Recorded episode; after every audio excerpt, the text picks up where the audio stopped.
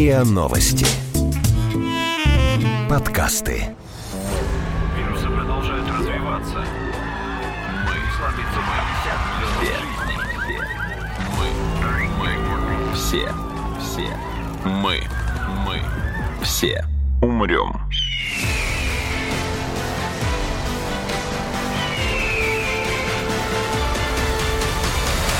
Мы все умрем.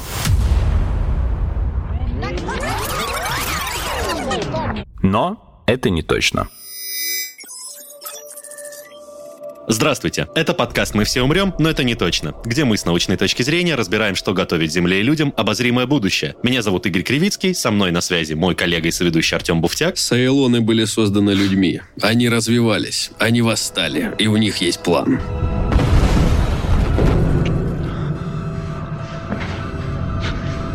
It has begun. В прошлый раз ты это делал голосом Володарского. Сейчас тебе лень стало или что? Не-не-не, там, там не Battlestar было. Galactica был существенно позже Володарского, Да, я да, считаю. да. А это сейчас сказал наш сегодняшний гость с прошлого эпизода, вернувшийся к нам. Это Андрей Ивашенцев, эксперт по дополненной виртуальной реальности, эксперт фонда Сколково, основатель конференции Миксар. Андрей, привет. Да, привет, привет. Кстати, странно, что тема с Battlestar Galactica закончилась. Внезапно. Хорошая франшиза, ее можно развивать. Ну, фантастика плохо заходит из года в год. Э, Все любят форсаж, поэтому редко деньги дают большие дяди на это дело. Ты зачем сейчас топчешься по моему сердечку? Слушай, фантастика с каждым годом все вкуснее и приятнее. Да. Star Trek Discovery, Expanse, ну, то есть Безусловно. куча всего хорошего Но выходит. другие тайтлы собирают намного больше, поэтому при выборе распределения бюджетов большие студии все равно будут отдавать деньги в какие-то другие проекты. А еще ты платишь налоги, на которые сняли вторжение и притяжение. Да. Да, к вопросу про фантастику. Но мне из фантастики больше всего нравится то, что она постепенно проникает в нашу повседневность. Да, вот таким баянистым заходом я решил начать этот эпизод. Прости, Я Артем. доволен. Наоборот, да? Хорошо. Я В еще не слышал, мы- поэтому продолжай.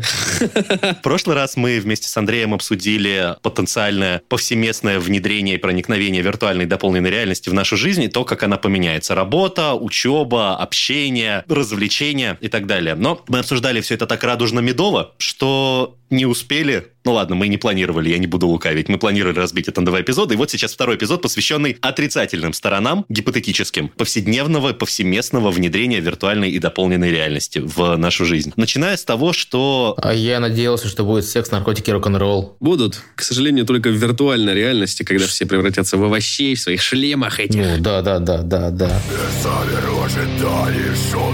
Вещей. Я овощей.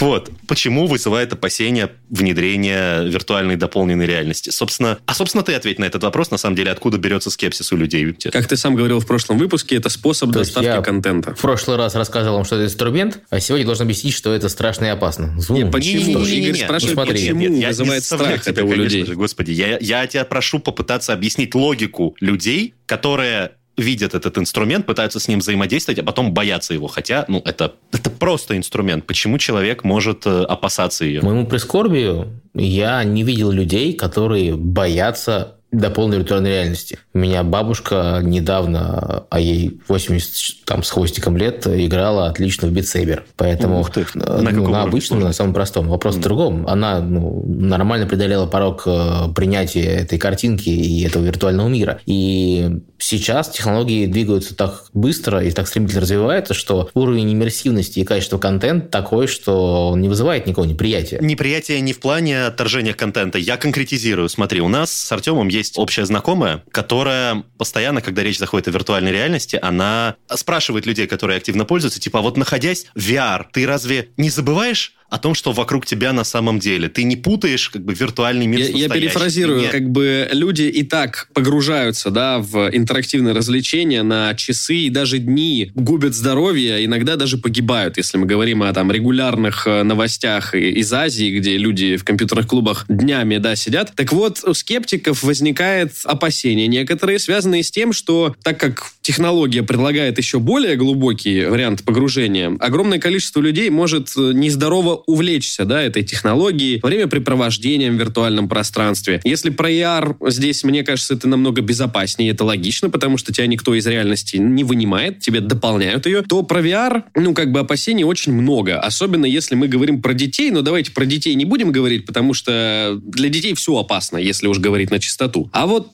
э, как бы, ну... Для людей. Да, для людей. Все опасно, если говорить на чистоту. Миром управляет страх. И мы сидим по домам в пандемии, потому что всем страшно. Пока я мысль не потерял, просто скепсис скепсисом, но я приведу пример э, на себе. Мне это не вызвало страх, мне скорее было забавно. Но вот как раз, когда я рассказывал нашей с Артемом общей знакомой об этом, ей было жутковато. Я в VR как бы активно сидел, когда вышли The Walking Dead Saints and Sinners, Arizona Sunshine и Half-Life Alyx, проводил там много часов, пока проходил эти игры. И, во-первых, я как-то немножко запутался в геометрии и пытался взаимодействовать физически с геометрией внутриигрового пространства. Ну, точнее, как бы пытался опереться на предмет, который в VR отрисован, а в реальности его нет. Соответственно, как бы, ну, терял равновесие и чуть не падал. Это раз. Два, я сижу много часов в виртуальной реальности, я, ну, проголодался, потому что я сижу, играю, не обедаю. Но если я в VR покормлю своего виртуального персонажа, у меня притупляется мое реальное физическое чувство голода. Это такой вот, ну, обман мозга был забавный. Вот, и, соответственно, вот подобные эффекты, как бы, если их экстраполировать, то некоторые люди боятся, что, ну, так можно увлечься. Матрица. Слишком сильно, да. Догадываюсь. Сейчас ты чувствуешь себя Алисой, падающей в кроличью нору. М? Вроде того.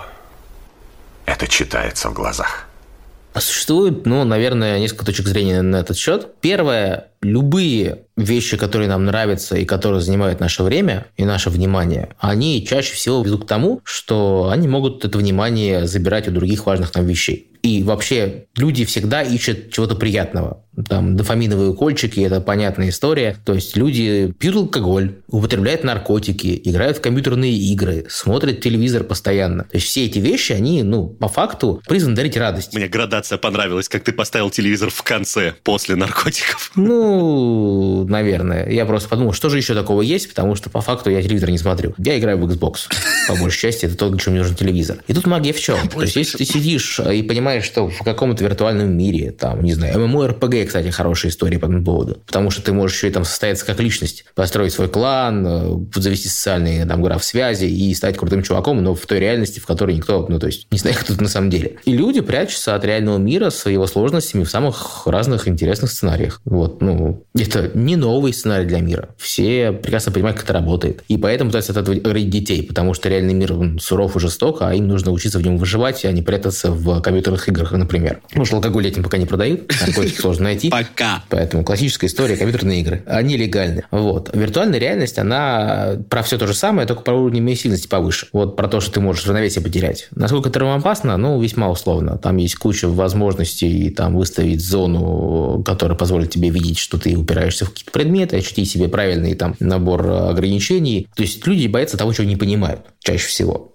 Вот, на мой взгляд, когда мы начали шутить про Сайлонов, про всех остальных, бояться надо как раз искусственного интеллекта, который завтра станет умнее, чем мы, и решит, что мы планету загрязняем. Я думаю, все видели там 10, 20, 30 фильмов про то, как это случается, вот, начиная с Терминатора. Поэтому вот Бояться виртуальной реальности как инструмента, ну, можно и не пользоваться. Можно не пользоваться смартфоном, потому что нас подслушивают и за нами все следят. Есть куча разных фобий у большого количества людей, которые не позволяют им пользоваться всеми благами цивилизации. И это выбор каждого человека, и его нужно, ну, так или иначе уважать. Мы все умрем.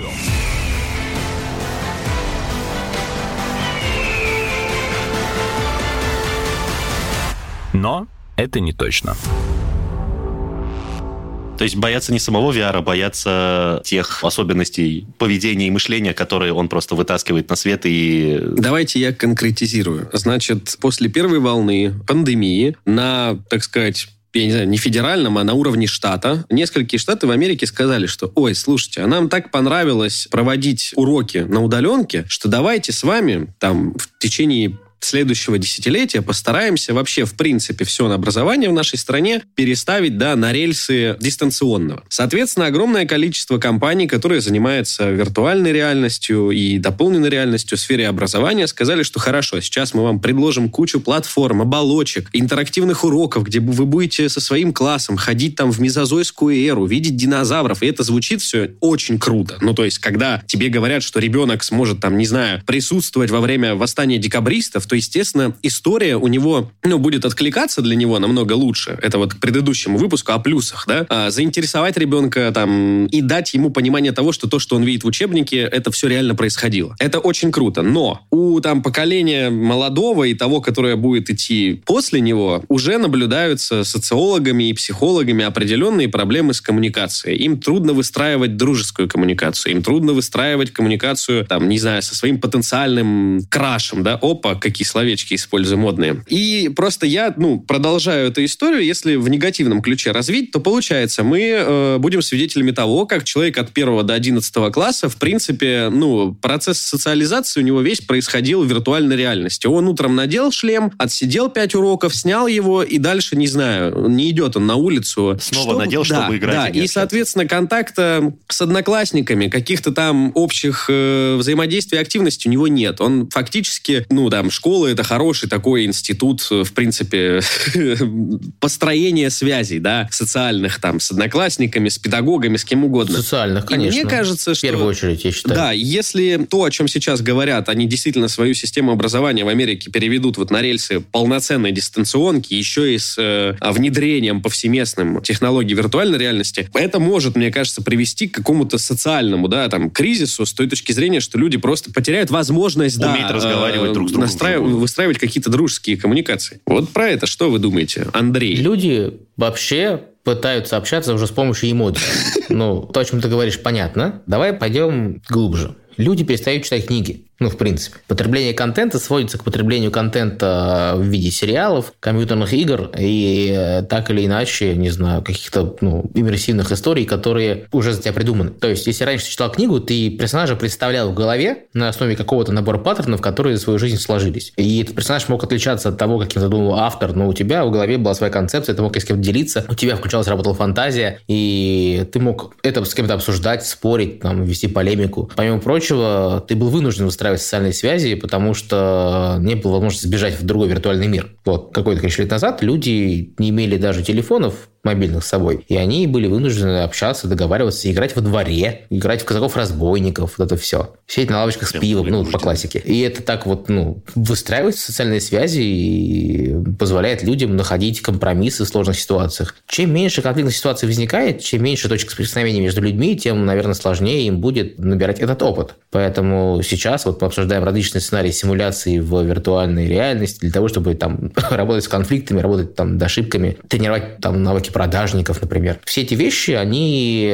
часто раньше во дворе прокачивались. Угу. Мир изменился. Сейчас вот ты рассказывал страшно, что люди снимут виртуальные шлемы там после уроков и наденут снова, чтобы поиграть. Да это происходит и так. Просто без виртуального шлема обычный компьютер. На нем есть игры, есть монитор. Ты сидишь в наушниках перед этим компьютером сутки напролет. Ну, первую половину дня делаешь, что работаешь, а вторую половину дня играя. А иногда наоборот. Иногда весь день играя. Бояться можно всего. В перспективе есть несколько точек зрения на виртуальную реальность. Вот давай э, углубимся в историю, да, например, давайте. Ready Player One, котором ты говорил. Эрнест Кляйн нарисовал мир, в котором люди погружаются в виртуальную реальность для того, чтобы там э, получать какие-то эндорфины, там жизнь у всех не айс, они живут в трейлерных парках, мир нарисован достаточно ярко и красиво, и понятное дело, что ну, Земля к этому может прийти, потому что по факту многим людям, если у них будет виртуальная реальность для того, чтобы получать максимальное количество удовольствия, что по факту сегодня на самом деле не то чтобы какая-то отдаленная перспектива. Если ввести в стране прожиточный минимум, дать всем по Xbox, оплатить интернет и доставлять еду на 10 тысяч рублей в месяц, все, ты в матрице. Ну, то есть у тебя нет э, задачи и нет необходимости выходить за пределы квартиры и что-то делать. Слабая экономика, она спасает нас. Да, типа того. Вот. Но хочется верить, что люди стремятся к большему, там у них есть какие-то созидательные порывы, но это доступно сегодня. И вот э, есть вторая концепция, там более древняя, мне очень нравится «Миры Сергея Лукьяненко «Лабиринт отражений». Это книжка, которую я читал, да. когда мне было лет 12-13. Глубина, вот. глубина. Э, там были тоже истории с виртуальными костюмами, там была огромная э, глубокая вселенная, которая по факту была вот, ну, вселенной погружения в компьютерные игры того времени. Но в целом все сводилось к тому, что да, люди путают реальность и виртуальность, и в виртуальности они, понимая законы игры, правила игры, играя в нее, могут становиться круче, чем они есть в реальности. Потому что в реальности правила игры не существует. Магия-то именно в этом. Вот, это как учиться в институте. Ты знаешь, за что тебе в конце года поставят, там, в конце семестра поставят оценку. Представь, что она будет складываться. Будет экзамен, есть набор знаний. Ты ведешь вот по квестовой линейке, прочитать 10 книжек, сдать 3 экзамена, и ты молодец. Но потом ты выходишь из института, а вот то, что ты молодец, это не котируется. Ну, практически нигде. И магия это только в том, что вот в компьютерных играх это все еще котируется. Ты покачался до 20 уровня, и ты крутой. И эта предсказуемость мира очень нравится всем людям. Ну, потому что ты делаешь раз, делаешь два, делаешь три, ты молодец. А в реальности делаешь раз, делаешь два, делаешь три, а потом, ну, ничего не получилось. А потом баня сгорела. Или доллар вырос. Ну да, баня сгорела. Ну, все что угодно может случиться. И поэтому играть без правил, честно, сложнее, чем играть по правилам. И люди стремятся к упорядочению своей жизни. Вот, просто это чуть более глубокий пласт, как я считаю. Но о нем думать обычно никто не хочет. Люди-то бегут именно от этого. Если продолжать эту мысль, то я... Мне кажется, что я замечаю как бы проникновение такой логики, скажем так, игровой, как бы пошагово-квестовой, в повседневность. То есть какая-то геймификация реальности, скажем так. То есть что обычные активности переводятся на вот такие вот рельсы пошаговости и очевидные задачи в конце и награды за нее. И учеба, и работа ну, тоже. это рабочая механика, который позволяет компаниям, э, там, ну, людям плюс-минус управлять ожиданиями других людей и выстраивать процессы предсказуемым образом. Там это и программа кэшбэков, ну, то есть любые маркетинговые механики и поощрения, они так примерно работают. Ты объясняешь людям правила игры, и они в нее играют. Потому что играть в игры, даже если это, вот, не знаю, зарабатывание кэшбэка на кредитных карточках, это тоже прикольнее, чем просто тратить деньги. Это везде. Ну, то есть это вопрос управления психологией человеческой. Не то, чтобы это моя сильная сторона, я очень далек от психологии в целом, вот, чуть ближе к геймификации, но тоже. Но возвращаясь ко всем этим вещам, это причина того, почему люди бегут в виртуальность, например. К наркотикам и алкоголю бежать проще. Мы все умрем.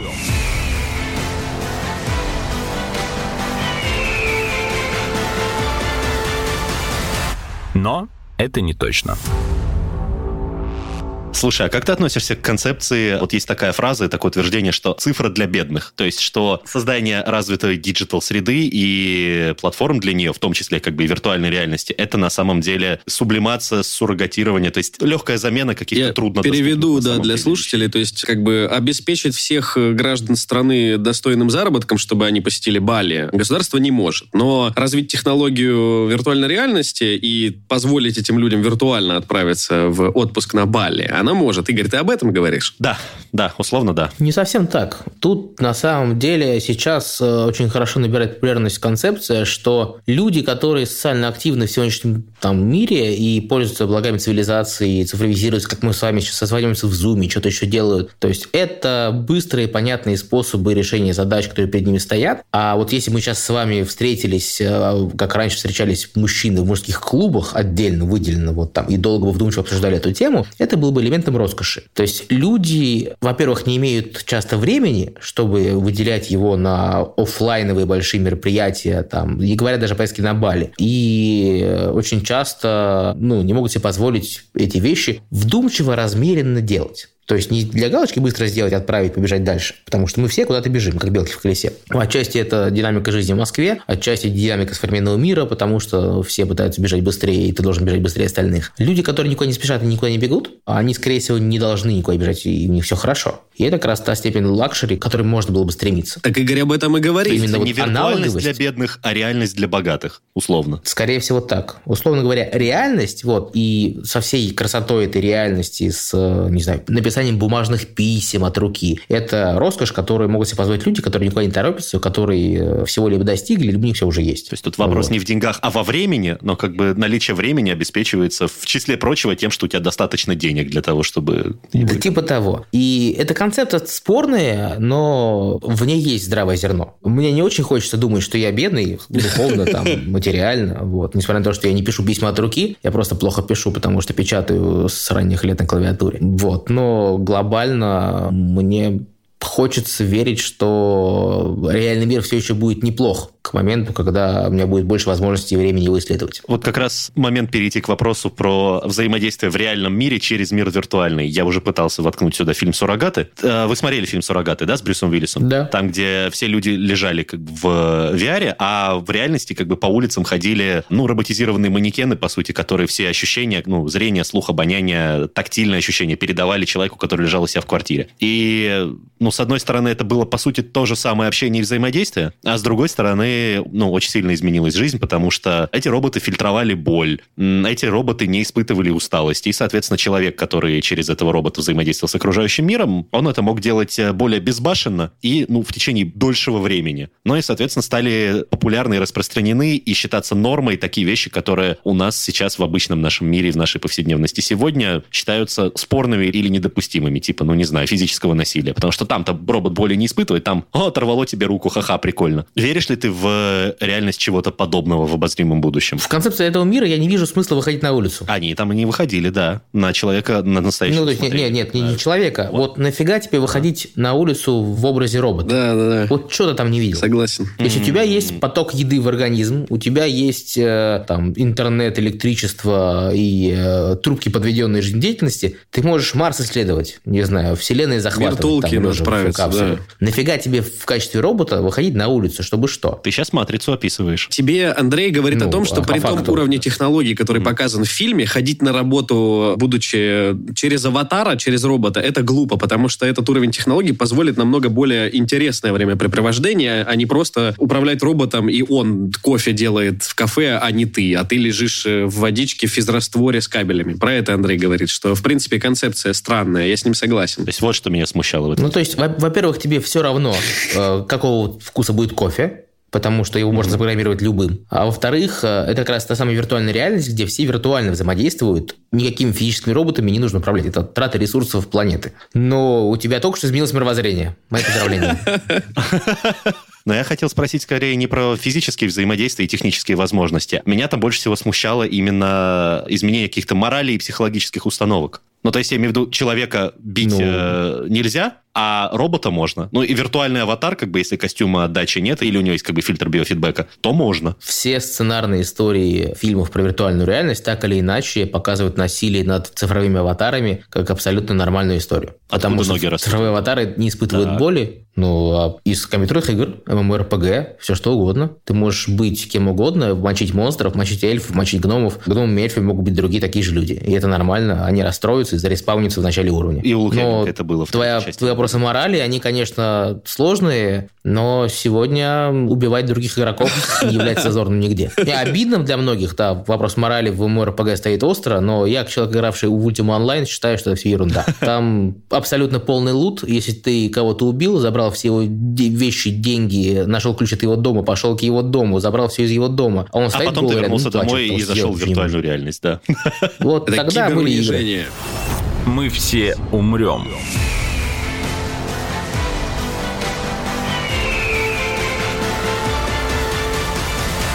Но это не точно. Кстати, о киберунижении. Так сказать, будет ли киберунижение еще более киберунизительным с проникновением технологии VR? То есть, одно дело, когда тебе в чате пишут, например, да, что ты, ну, как бы, дурачок. А другое дело, что ты надеваешь шлем виртуальной реальности, и там тебе человек э, в лицо кричит, что ты дурак. Вот как бы, как это отразится? Не станет ли кибербуллинг, так сказать, еще больший вред наносить людям с проникновением этой технологии? Ну, еще больше вред сложно наносить. Есть огромное количество людей, которые испытывают э, сложности с коммуникациями в реальном мире и в интернете. И есть многие люди, которые, например, воспринимают негативные нападки на себя и буллинг в интернете сильнее и чувствительнее, чем в реальности. Ну, то есть у всех свое понимание жизни, Интересно. и люди совершенно разные. Ну, а тут вот за счет уровня погружения. Когда мне в MMORPG в чате кто-то пишет о том, что, ну, что-то оскорбительное, мне все равно. Когда я в VR-чате, и когда я смотрю через глаза своего аватара и двигаю его руками, и ко мне другой человек вплотную в виртуальности подходит и говорит голосом мне в лицо, виртуально, но Можно то же я самое, по-другому тогда что- скажу? Просто еще сто лет назад то, что тебе пишут сейчас в чате, за это там могли, условно говоря, лишить человека человека жизни. На дуэль вызвать. Да, отрезать руку. Э, И я говорю о том, что Да, да, да, проникновение этой технологии, да, оно возможно, ну, в, в лицо в жизни тебе мало кто начнет на тебя кричать, там, поливать тебя грязью. Ну, там, конфликт Потому будет не огребет. такой, как вот он разворачивается каким в э, виртуальном пространстве. Я сейчас не про очки, а там про соцсеточки. Но если там, допустим, через 10 лет Facebook выкатывает свое решение, дешевое, все погружаются уже в виртуальную реальность, э, в социальную сеть, находящуюся в виртуальной реальности, не будет ли это восприниматься людьми намного, ну там, более остро все эти конфликты, что будет приводить к депрессии, там, не дай бог, к чему-то еще более серьезному? Конечно, будет. Люди – существа социальные, зависят от общественного мнения во многом, э, хотя и говорят, что нет. Несмотря на это, существует большое количество регламентов и там, норм поведения, в том числе и в виртуальной реальности. Если ты посмотришь, что Facebook некоторое время назад выкатил вместе со вторым Oculus Quest свод правил поведения виртуальной реальности, который в целом является подготовкой к запуску Facebook Horizon, о котором мы Круто. говорили в прошлый раз. И это свод, который заменяет собой ну, какие-то нормы поведения и законы, которые должно бы, наверное, было на себя в реальном мире брать государство, так или иначе. И тут платформа, как ну, блюститель нормы морали и этики поведения там, и коммуникации между людьми, берет на себя эту ответственность. Потому что люди платят корпорации за это деньги. То есть ты покупаешь продукт, который не должен быть для тебя опасным там, с точки зрения психологии и взаимодействия. Вот. И по факту во всех виртуальных сценариях, которые есть в фильмах, которые есть в книжках, есть такая виртуальная полиция, которая так или иначе следит за преступлениями в виртуальном мире. Киберинвестигейтор. Понятная история, потому что виртуальный мир чаще всего является проекцией реального. У Фейсбука есть система модерации, и там э, ты можешь жаловаться на других пользователей объективно. И в случае, если действительно будет доказано, что ты занимался буллингом и мешал э, человеку другому комфортно проводить время в виртуальной реальности, там, блокировать его, зажимать в какой-то угол, там, говорить ему непристойности, оскорблять его публично. Ну, то есть, и тогда ты будешь отключен не только от э, Facebook Horizon, но и от Oculus Quest как данность. С тобой будет расторгнут договор, и тебя, твой аккаунт будет удален. Именно поэтому сейчас существует э, большой такой э, гневный всплеск в сообществе, когда люди возмущаются необходимостью привязывать фейсбучный аккаунт к аккаунту Oculus, потому что оказывается, что за слова можно огрести, за свои действия нехорошие можно огрести. Причем очень часто люди такие говорят, а как же так, меня будут ограничивать в правах виртуальной реальности? Что же делать теперь вообще? Какого хрена? То я обычно спрашиваю, а ты собирался на кого-то, ну, агриться, наезжать и кого-то говорю, нет. Тогда в чем у тебя проблема? Ты чужие права тогда есть ущемляешь. В чем проблема жить по правилам, которые написаны ну, для того, чтобы всем было комфортно социально взаимодействовать? Нет, это все равно ущемление моих прав. Как бы для этого в Америке легализовали оружие, Это например. ограниченность, да. Ну, что дело может да, быть в реальности, я не знаю. Согласен. Я просто сейчас вспомнил, в «Черном зеркале» была отличная серия, когда проникновение AR-технологий было настолько уже глубокое, что человека наказывали тем, что отключали его, ну, фактически от реального мира. У него перед глазами все люди становились такими замазанными. То есть, Скорее ну, как бы он- наоборот, он- другие ну, да, люди, да. по-моему. Он Он становился людей заблокирован становился в реальной жизни. Или, допустим, если мы вспомним серию про социальный рейтинг, где тоже AR показывал социальный рейтинг человека, и с тобой просто кто-то мог бы не вступать в коммуникацию даже в магазине, там, не знаю. Вот это же тоже по факту дополненная реальность, это проникновение виртуальной реальности. То есть не нас в виртуальную реальность, это проникновение виртуальной реальности в нашу реальную жизнь. И вот здесь как раз-таки начинают работать Смешивается. механизмы, которые ты описывал в, в играх, в MMORPG, например. То есть там становятся важны уже какие-то виртуальные атрибуты, да, там тебя как личности. Рейтинг тот же самый, да. И то, что показывают в «Черном зеркале» ужасно. Это прям Да. очень грустно. Поэтому там показывают. Ты задел струнку и открыл тему, которую можно было бы обсуждать и развивать очень долго, потому что лично мне, например, э, идея социального рейтинга нравится. Реализована она в «Черном зеркале», конечно, гипертрофирована, но если А в крутить, Китае, то между прочим, хороший не инструмент. гипертрофировано. Посмотри, пожалуйста, если это тебе нравится, то Ну, любуйся. ну да, я смотрел. Да. Да? В Китае, Ничего внутренняя себе. Монголия. Казалось бы. Не могу сказать, что мне это не нравится. Хорошо. Ну, но это совсем- почитайте. Это интересная тема. Мгм. Она тоже очень противоречива. Мы почему-то больше говорим про вопросы морали, чем про вопросы технологий, хотя мне приятнее говорить про технологии. Они э, Вне, да? Согласен. не имеют эмоционального подтекста. Вот, и поэтому вот хочется верить, что они являются инструментом как созидания, так и разрушения. Андрей, правильно ли я тебя понял, что получается бояться VR-технологий, VR-технологий не стоит, потому что это лишь там один из способов взаимодействия с контентом, то есть один из еще одних способов этот контент, не знаю, потреблять. И ты говоришь о том, что, ну там, те проблемы, которые возможны с э, расширением, да, этой технологии в нашей жизни, они там точно такие же, какие были у людей с появлением телевидения, с появлением интернета, и то есть бояться этого не стоит. Поэтому я сейчас выдвину тезис, а ты меня, пожалуйста, опровергни, а если я не прав. Существует мнение, что основной из двигателей прогрессов это насилие и секс для людей. Соответственно, пока технология VR и AR не будет совмещена с передачей ощущений, бояться нам нечего. Бояться всегда на других людей. Ну, Это и теперь точно. еще вирусов, потому что раньше они как-то, ну, в меньшей степени влияли на нашу жизнь так заметно. Вот. А инструменты будут всегда. Инструменты будут всегда, и можно бояться любых инструментов, а можно применяет? бояться тех, кто этими инструментами пользуется. Это выбор каждого человека. Мой любимый, хоть и баянистый пример. Вот, Артем, ты боишься топора? Слушай, ну, Вот топор. Он вызывает... Игорь, да понятно, ну, Ну, Классический пример. Вот. Но возвращаясь лучше к вопросу Артема про то, что тактильная обратная связь будет реализована, очень скоро будет. Будет, уже есть. Огромное количество стартапов работает над тем, чтобы сделать так или иначе костюмы с обратной связью для того, чтобы в виртуальной реальности можно было испытывать больше, больше experience ов, назовем это так. Это не, не про эмоции в первую очередь, это передачу тактильной обратной связи от тех или иных действий. Не только тактильность, это сенсорика, это haptic feedback, это запахов, и... например, в VR. Ну, он есть прототипом. Но Вот. над ним работают, так что да. Да, по факту это отдельная химическая история, и ты можешь много что запрограммировать. По факту это будет такой набор РГБ, Ага. кодирование запахов, где ты можешь э, их так начать производить. Чуть-чуть кислого, чуть сладкого, чуть-чуть терпкого и чуть-чуть, э, не знаю, лаванды. Поэтому там будет видно. Ну, это все инструменты иммерсивности. Вот больше или меньше, и они ничем не хуже телевизора или не лучше телевизора, в зависимости от того, как надо смотреть. Поэтому бояться их смысла не имеет. Но будущее, которое нам предстоит э, увидеть, вот, оно может быть пугающим для тех людей, которые будут к нему не готовы. зловеще, да, Зловеще, да, получилось очень хорошо. Клиффхенгер такой. Да. А Клиффхенгер предполагает конец серии, потому что там он размещается. Поэтому, Андрей, большое тебе спасибо, что пришел и принял участие в записи этого подкаста сегодня. Спасибо, что позвали. Было весело. Мне тоже. И зловеще. И зловеще. Это был подкаст «Мы все умрем, но это не точно». Подписывайтесь на наш подкаст на сайте ria.ru, в приложениях подкаст, в App Store и CastBox. Заходите, смотрите в Инстаграм ria, нижнее подчеркивание подкаст и присылайте свои вопросы на подкаст собака rian.ru. Вирусы продолжают развиваться. Мы слабится мы. Все, все, мы, мы, все умрем.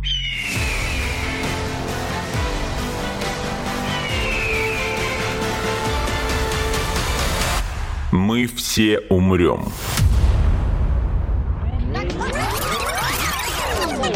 Но это не точно.